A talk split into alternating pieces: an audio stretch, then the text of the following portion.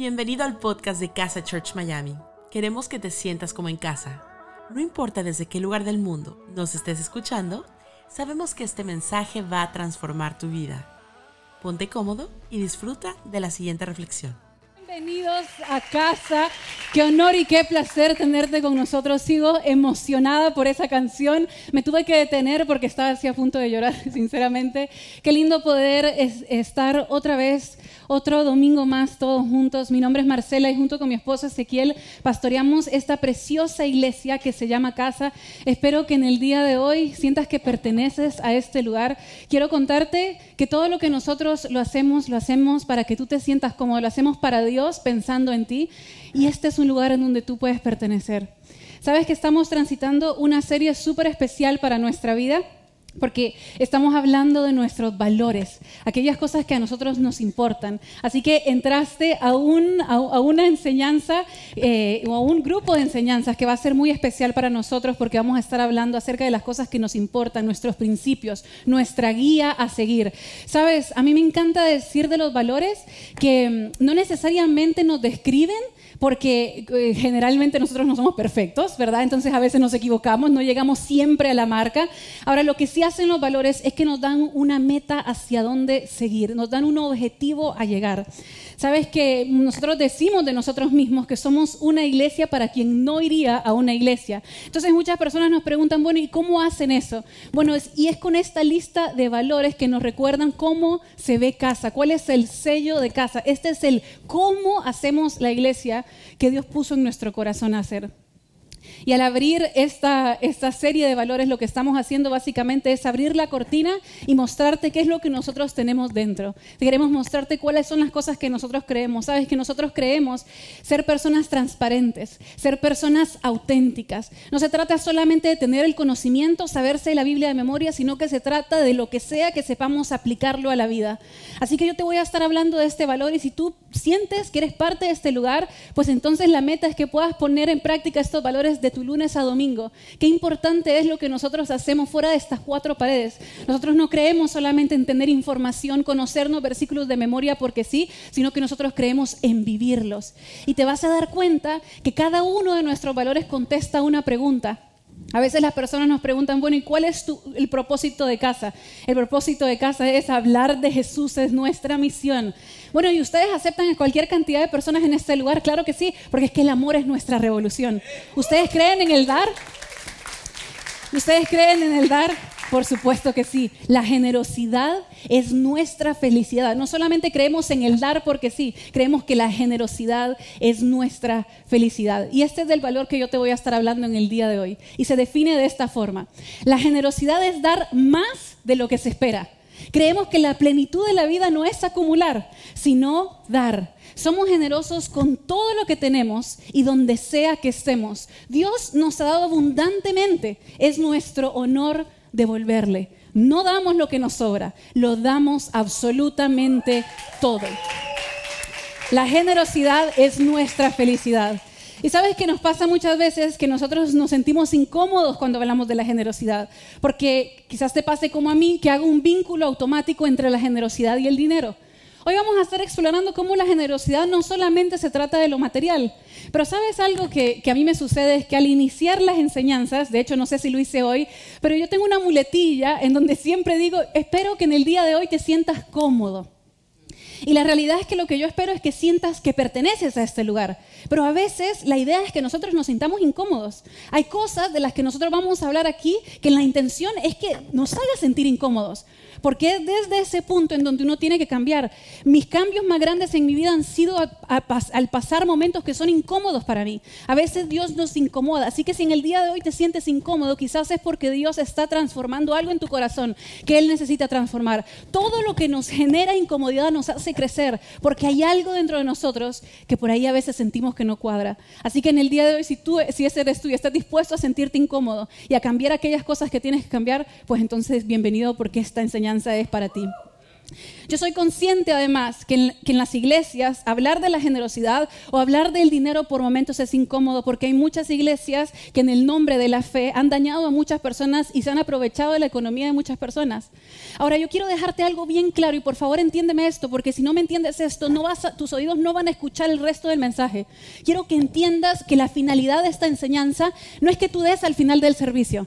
Ese no es el fin que yo tengo. El fin de hablarte de la generosidad no es que al final del servicio, cuando hablemos de la ofrenda, tú des más. Esa no es la finalidad de esto. Porque yo quiero hablarte de lo que es la generosidad como una virtud, como una parte de nuestro carácter. Y créeme algo, es que nosotros aquí en casa no creemos en dar por obligación. Para nosotros el dar es un privilegio. Para nosotros el dar es una oportunidad. Para nosotros el dar es nuestra felicidad. Y por eso con apertura yo te puedo hablar de esto, porque para nosotros no duele. ¿Sabes? No sé si alguna vez te han regalado algo y tú sientes que la persona te quiere cobrar básicamente por lo que te está regalando. A mí me provoca decir, tipo, si te duele tanto, ni me lo des, tipo, quédatelo, no necesitas dármelo. Bueno, eso mismo te digo. Si te duele tanto, no lo des. Si te hace sentir tan incómodo, no lo des. Porque nosotros aquí en casa creemos en el dar como una oportunidad creemos que el dar nos hace bien a nosotros. Así que esa es la invitación que tengo para ti. Nosotros vemos el dar como una oportunidad para devolver un poco de todo lo que Dios nos da a nosotros. Es una convicción. Y sabes, si tú te sientes incómodo en este lugar, eh, a, a través del dar, pues mira, hay un millón de entidades en el mundo en donde tú puedes ser generoso. Hay un millón de entidades que hacen una labor preciosa en donde tú puedes ser generoso. Entonces mi invitación es, que busques un lugar de esos, pero que pongas en práctica la generosidad, porque la generosidad te hace bien a ti. Y quiero que sepas que nosotros estamos hablando de tu carácter y no de tu bolsillo, porque la realidad es esta, es que si no eres generoso en este lugar es muy probable que no seas generoso en tu vida. Y sabes, por momentos para mí hablar de la generosidad es, es un poco complicado porque lo veo como algo tan sencillo que no sé cómo ponerlo en palabras. Es como cuando te preguntan, ¿qué es el amor? O sea, es algo tan sencillo que me cuesta ponerlo en palabras porque para mí el que ama es generoso. Para mí la persona agradecida es generoso. De hecho, el amor y el agradecimiento son grandes impulsadores hacia la generosidad. Entonces, algo que es tan sencillo, ponerlo en palabras y volverlo práctico, por momentos se vuelve tan difícil porque digo, es que es un hábito, es que lo tienes que poner a, a funcionar dentro de tu corazón. Y quiero que me acompañes porque hay una parábola en donde Jesús habla de algo que, me gustaría que nosotros exploremos. Quiero que me acompañes al libro de Lucas, capítulo 12, versículos del 13 al 21. Y dice así, uno de entre la multitud le pidió, Maestro, dile a mi hermano que comparta la herencia conmigo. Hombre, replicó Jesús, ¿quién me nombró a mí juez o árbitro entre ustedes? Tengan cuidado, advirtió a la gente, absténganse de toda avaricia la vida de una persona no depende de la abundancia de sus bienes. Entonces les contó esta parábola. El terreno de un hombre rico le produjo una buena cosecha. Así que se puso a pensar, ¿qué voy a hacer? No tengo dónde almacenar mi cosecha. Por fin dijo, ya sé lo que voy a hacer. Derribaré mis graneros y construiré otro más grande, donde pueda almacenar todo mi grano y mis bienes. Y diré, alma mía, ya tienes bastantes cosas buenas guardadas para muchos años. Descansa, come, bebe y goza de la vida. Puede ser una canción, ¿no? Pero Dios le dijo, necio, esta misma noche te van a reclamar la vida y ¿quién se quedará con lo que has acumulado? Así le sucede al que acumula riquezas por sí mismo en, en vez de ser rico delante de Dios. A mí me parece tan gracioso Jesús, porque viene el hermano y le plantea un problema familiar. Le dice, ve y dile a mi hermano que comparta conmigo. Y me encanta que Jesús, en otras palabras, lo que le dice es, arréglense entre ustedes, yo ahí ni me meto. Le dice, ¿quién me nombró a mi juez o árbitro entre ustedes? Y para mí, me encantaría preguntarle a Jesús, tipo, sos Jesús. O sea, si vos no puedes solventar esta situación, ¿quién la va a solventar? ¿Quién va a solventar este problema familiar? Pero es que Jesús es tan sabio porque Él sabe que no existe justificación alguna que le dé validez a un corazón terco. Y Él dice, ahí mejor ni me meto, arréglense entre ustedes. Entonces dice, ¿sabes qué es lo que sí voy a hacer? Voy a aprovechar este momento para hablarles de un problema mucho más profundo que es de la avaricia. Quiero que en el día de hoy nosotros hablemos de la avaricia. Me encanta porque Jesús nunca pierde el tiempo hablando de un síntoma, sino que Él va directamente a lo que es el problema. Jesús les habla de la avaricia. Porque entiéndeme esto, es que el problema no es el dinero, el problema es el amor por el dinero. A Jesús no le interesa tu dinero, a Dios no le interesa tu dinero, a Él le interesa tu corazón. Pero nada más que se da la casualidad que muchas veces el dinero se adueña de nuestro corazón. Y es ahí en donde Jesús viene y dice, hablemos de eso, porque hablemos del problema real, aquello que se aloja en el corazón del ser humano. ¿Quieres que hablemos del problema real? Pues entonces hablemos del corazón del ser humano. Porque es en ese lugar en donde se aloja la avaricia, la codicia, el egoísmo, el decir quiero más, quiero acumular más, no quiero compartir. ¿Y sabes cuál es la realidad? Es que yo no conozco ninguna forma en este mundo de pelear con esos deseos que son producto de ser humano otra cosa que no sea la generosidad. Cuando nosotros ponemos la generosidad como un hábito, cuando nosotros hacemos de la generosidad nuestra felicidad, es que podemos pelear con estos deseos, con la codicia, la avaricia, el egoísmo. Y del primer pensamiento del que yo te quiero hablar es que aquí en casa la generosidad no es una acción espontánea. Ay, cuando, cuando yo sienta, no es una acción espontánea. Aquí en casa la generosidad es una determinación constante. Sabes, nosotros no creemos en ser fuegos artificiales. Hoy me emocioné y entonces hoy fui generosa con la gente que tengo al lado. Hoy lo sentí, hoy me nació. No, no, es que la generosidad no es un sentimiento. La generosidad es una convicción. Es el decidir constantemente dar de todo lo que tú tengas, tu conocimiento, tu dinero, tu cariño, tu estabilidad, lo que sea que tengas. Hace unos años atrás, todos los años, en realidad nosotros recolectamos unos juguetes con casa y se los llevamos a niños carenciados. Y todas las navidades hacemos esto. Hay cantidad de personas que se suman a este proyecto. Una de esas personas es la mamá de Lala. La mamá de Lala prácticamente a veces nos trae la mitad de todos los juguetes que nosotros llevamos. Es una mujer muy generosa. Pero hubo un año particularmente en donde eh, Susana, que es la esposa de mi papá, ella trajo unos juguetes y ella dijo, ay, me di cuenta que no traje suficientes, yo les aseguro que el próximo año yo voy a traer muchos más juguetes. Y entonces Susana lo que hizo durante un año completo es que ella semanalmente compraba un juguete durante todo un año para traer la mayor cantidad de juguetes. Y a mí hay algo que me enseñó acerca de su actitud, porque no era solamente algo espontáneo, está buenísimo dar espontáneamente, pero ella decidió que iba a ser una convicción de vida. Y entonces yo la veía todas las semanas, compraba sus juguetitos para que en diciembre llegara la fecha y ella pudiera traer la mayor cantidad de juguetes. Yo estoy segura que habían semanas en donde Susana no quería comprar esos juguetes. Yo estoy segura en donde había semanas en donde decía, ay, ¿qué pasa si mejor me compro una camisita para mí? ¿No? Pero es que sabes lo que yo he aprendido de la persona generosa, es que la persona generosa es ordenada, se planifica, lo hace parte de su presupuesto. Dice, parte de todo lo que yo gano es algo que yo voy a dar para otras personas. Y eso era lo que yo aprendía de ella, que ella se planificaba. Es que la generosidad es así, ¿sabes? Te invita a que cambies tu vida completa. Te invita a que no solamente trabajes para ti mismo, te invita a que pienses en otras personas, porque quizás tú escuchas la parábola y dices, pero es que este hombre no estaba haciendo nada malo, él estaba ahorrando. Y cualquier persona inteligente sabe que ahorrar es un principio saludable para cualquier persona. Lo que pasa es que lo que Jesús vio en él era una persona que solamente quería complacer sus propios deseos. Lo que Jesús vio en, él fue una persona egoísta. ¿Y sabes lo que hace la generosidad? La generosidad te invita a que tú te replantees qué es lo que vas a hacer con aquello que Dios pone en tus manos en el día de hoy a que replantees y digas, no voy a vivir solamente para mí. Este es un buen espacio para yo poder compartirlo. La persona generosa no solamente encuentra espacios para ser generoso, sino que los crea. Decide que no va a ser el único beneficiario de todo aquello que recibe. Hace dos años atrás, mi suegra Liliana, ella recibió un dinero.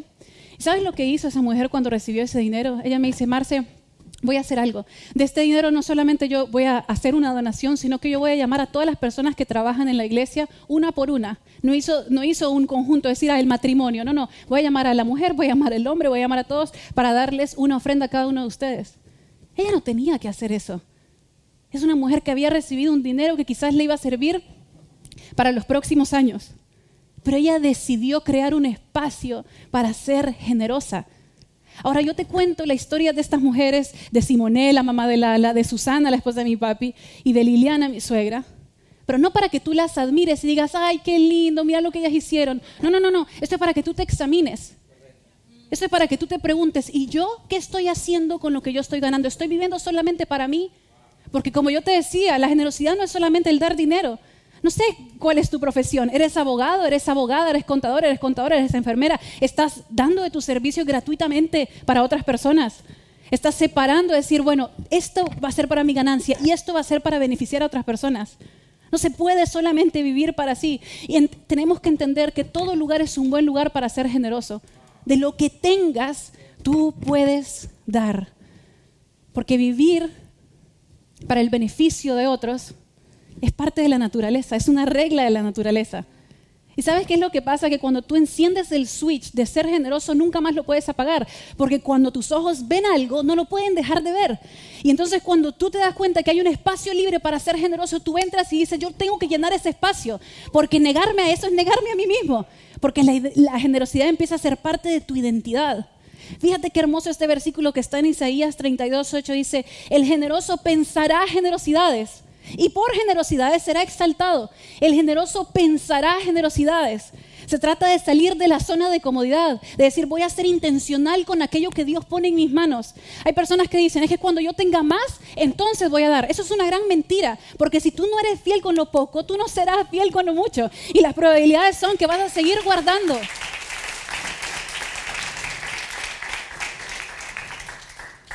Porque la realidad es que tanto el dinero como la posición, lo único que hacen es exponer lo que ya está en tu corazón. Lo único que hacen es exponer lo que ya está en tu corazón. El tema no es cuánto tienes, el tema es cuánto das. Y por eso sabiamente decía Jesús en el versículo 15, él dice, la vida de una persona no depende de la abundancia de sus bienes. La vida de una persona no depende de la abundancia de sus bienes. Este hombre pensaba que la vida se trataba de acumular y que la muerte era algo que no iba a llegar. Pero la realidad es que no hay cantidad de dinero que te mantenga vivo. Y no hay cantidad de dinero que compre las oportunidades que tú perdiste al acumular y retener todo para ti. Sabes, nos estamos muriendo todos los días todos los días nos estamos muriendo y la pregunta es, ¿qué estás haciendo con lo que Dios pone en tus manos? El segundo pensamiento del que te quiero hablar es que la generosidad le da propósito a lo que yo tengo. La generosidad le da propósito a lo que yo tengo. El dinero no es nuestro propósito. Yo no sé qué es lo que tú lees o lo que tú entiendes cuando lees la parábola de este hombre. No sé si lo que se te viene a la mente es decir, bueno, ese era un tipo que era exitoso porque tenía logros, tenía éxito, tenía seguridad, tenía dinero. Y lastimosamente nosotros relacionamos el éxito con el poder, con la posición, con el tener. Pero ¿sabes qué? Lo interesante es que Jesús ve estas tres cosas y lo que le dice es, yo veo muerte en ti. Él le dice, esta misma noche te van a reclamar la vida. Nosotros en casa no creemos que el dinero es el propósito de nuestra vida. El dinero, es cierto, nos impulsa nuestros sueños, puede impulsar nuestros proyectos, pero el dinero no es el fin en sí mismo. Y el problema de este hombre es que él pensaba que el propósito de su vida era tener dinero. ¿Y sabes qué es lo triste? Que muchas personas viven así, pensando que entre más tienen, más felices van a ser.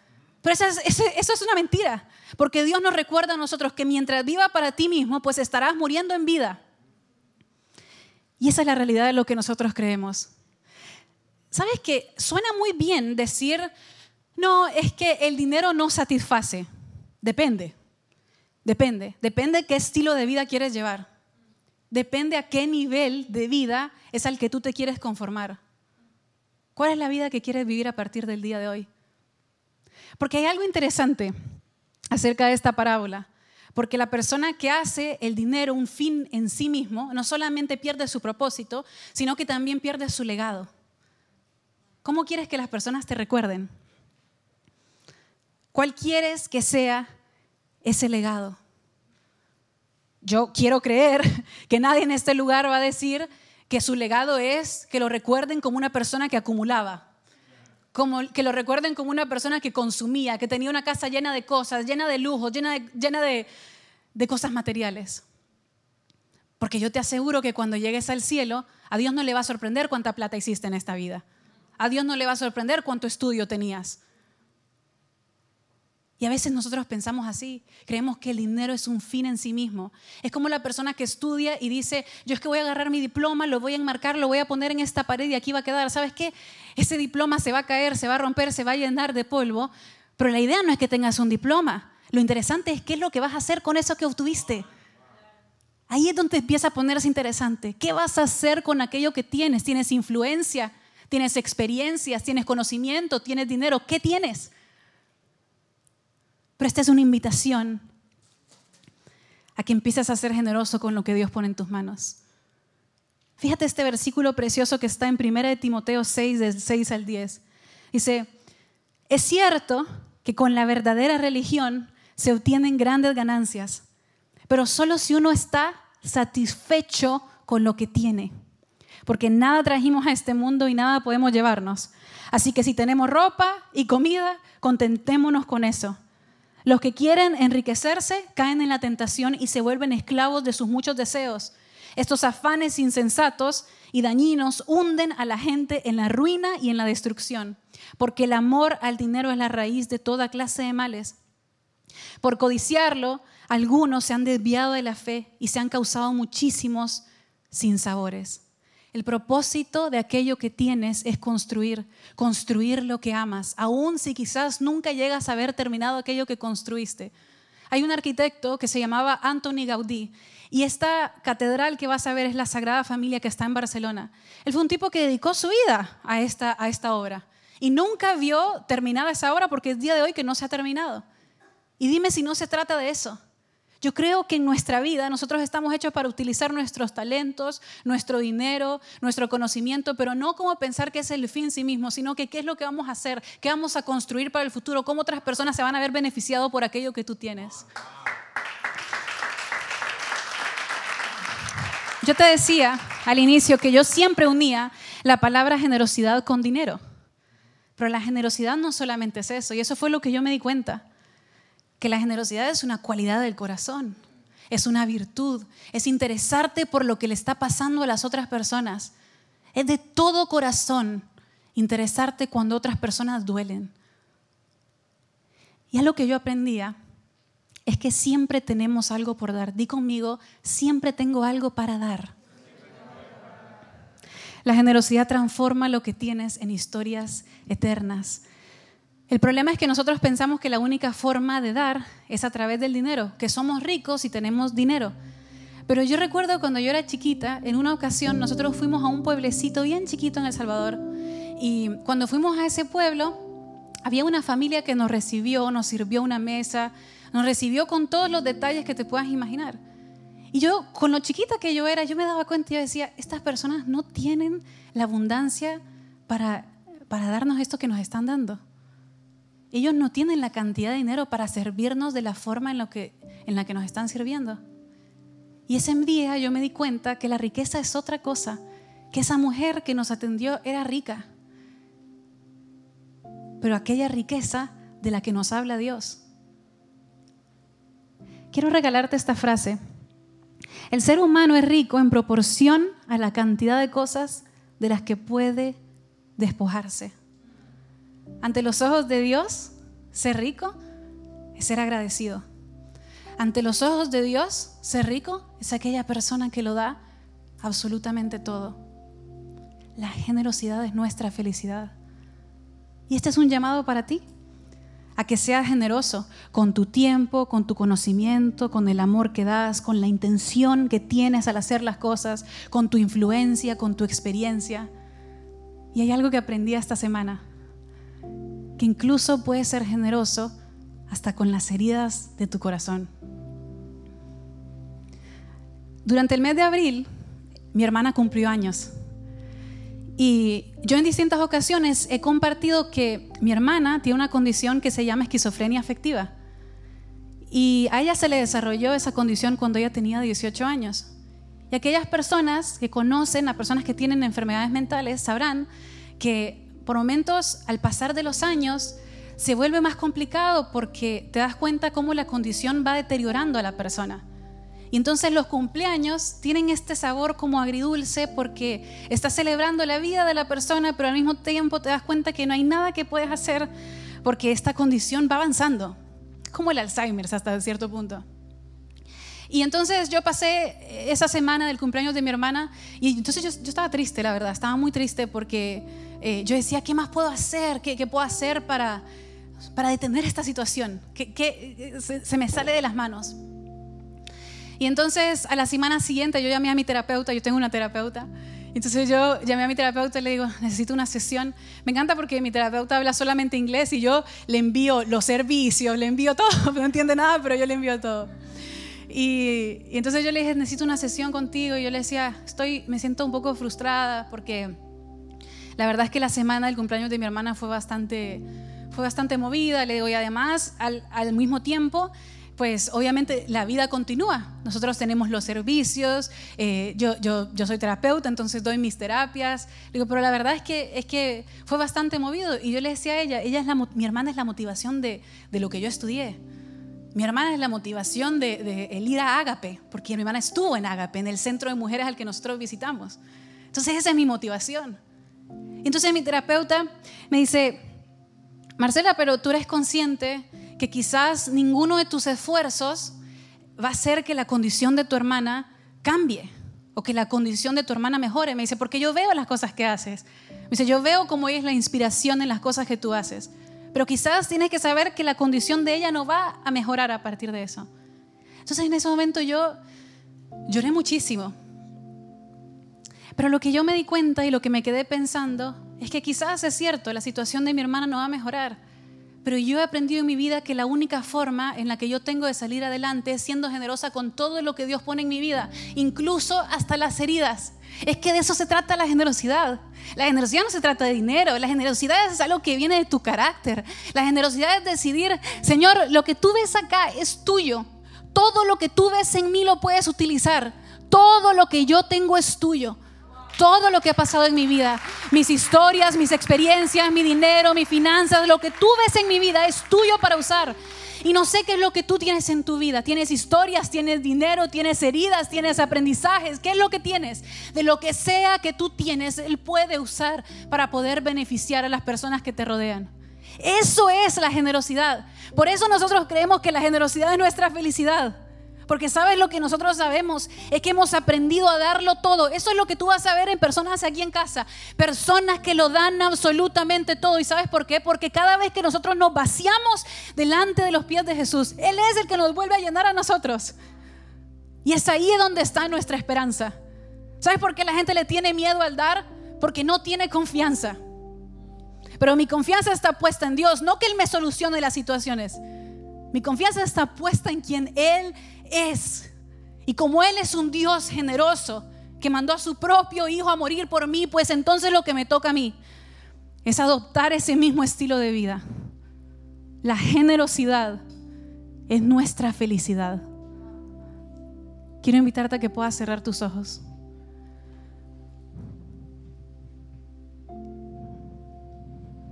Mi Dios, en este día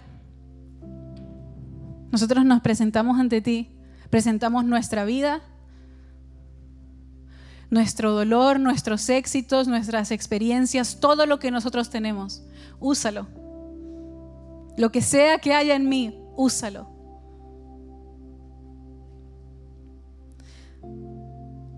Mi Dios, quiero que le muestres a cada una de las personas que están aquí en el día de hoy aquella cosa que tú pusiste en las manos de ellos y que quizás aún no están usando.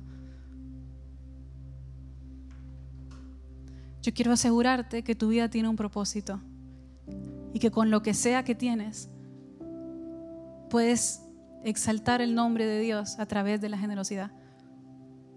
En el nombre de Jesús. Amén y amén. Si estás hoy por primera vez, si te conectas hoy por primera vez aquí, o quizás estás en el estudio, y tú sentiste algo distinto en el día de hoy, y quieres recibir a Jesús en tu corazón, yo te aseguro que recibir a Jesús en tu corazón te va a cambiar la vida. Fue la mejor decisión de mi vida. Y va a cambiar tu vida para siempre. Va a hacer que cambies la forma en la que haces las cosas. Va a hacer que cambies la forma y la perspectiva ante tu vida. Eso es lo que hace Jesús, te transforma. Él no viene a regalarte reglas, Él viene a caminar contigo. Y esa es la invitación que tengo para ti. Y si quieres recibir al amor perfecto dentro de tu corazón, a Jesús en tu corazón, yo quiero invitarte a que escribas en el chat, Jesús, te necesito. Si estamos aquí en el estudio y si hay personas que quieren recibir a Jesús en su corazón, quiero que pongas tu mano en tu corazón y digas, Jesús, te necesito. Y quiero que repitas esta oración conmigo. Cerremos nuestros ojos en el día de hoy. Yo te acepto como mi Salvador. Jesús, te necesito.